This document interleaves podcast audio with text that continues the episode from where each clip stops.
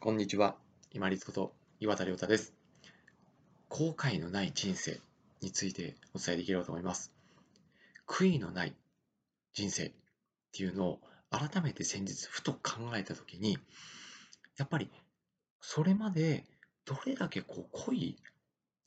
活動をしてきたか、そして考えを持ってきたかというのがすごく大事になると思っています。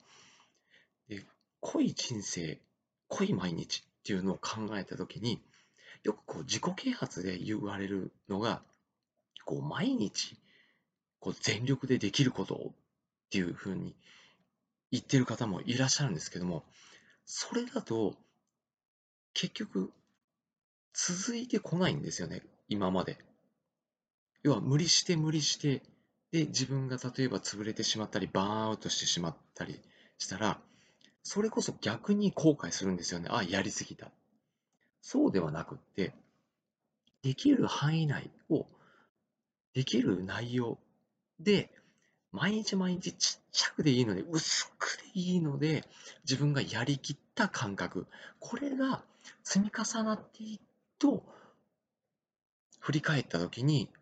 濃い人生になって、あ、いや、もう自分としてはやりきってきた、納得っっていうふうに割り切れるようになると思うんです。毎日毎日、例えば100%、1日18時間起きてるとして、それでずっとこう動き続ける。自分が何をすべきか考えて、ずっと動き続けるっていうのは、まあ改めて聞くと当たり前ですけれども、当然無理なんですよ。けれども、自分が今生きてる中で、ちょっと中長期的に見て、あ、ちょっとこうなれたらいいなとか、こういう方向の可能性が出てきたらいいなっていうもの、もしくは今目の前しなければならないこと、まあ、仕事であり、勉強であり、何か気になることですよね。この中長期的なものと目の前のことというのを、ちょっとバランスを取りながら、目の前のことでできることっていうのは当然限られてますので、薄く薄く薄くてもいいので、毎日、あ、今日もやれるだけやったかなっていう、この実感、この実感と毎日終わった後の振り返りですよね。あ、まあ今日やれることはやったかなっていう、この毎日の薄い充実感と納得感が濃い人生を作り上げて、後ろを振り返った時に、あ、まあもう、ここで終わってもよかかなっていうのは、こう納得につながると思うんですね。私自身もまだ、まだと言ったらちょっと失礼かもしれませんけれども、もう人生折り返しにも差し掛かってます。で、私の伴侶とよく話をするのが、ここで終わっても、まあ、納得がいくような毎日を過ごしていこうね、過ごしていきたいねっていう話はよくしています。それなぜかというと、お互いに明日どうなるかわからないんですよね。まあ私の家族しかり。これは悲観論ではなくって、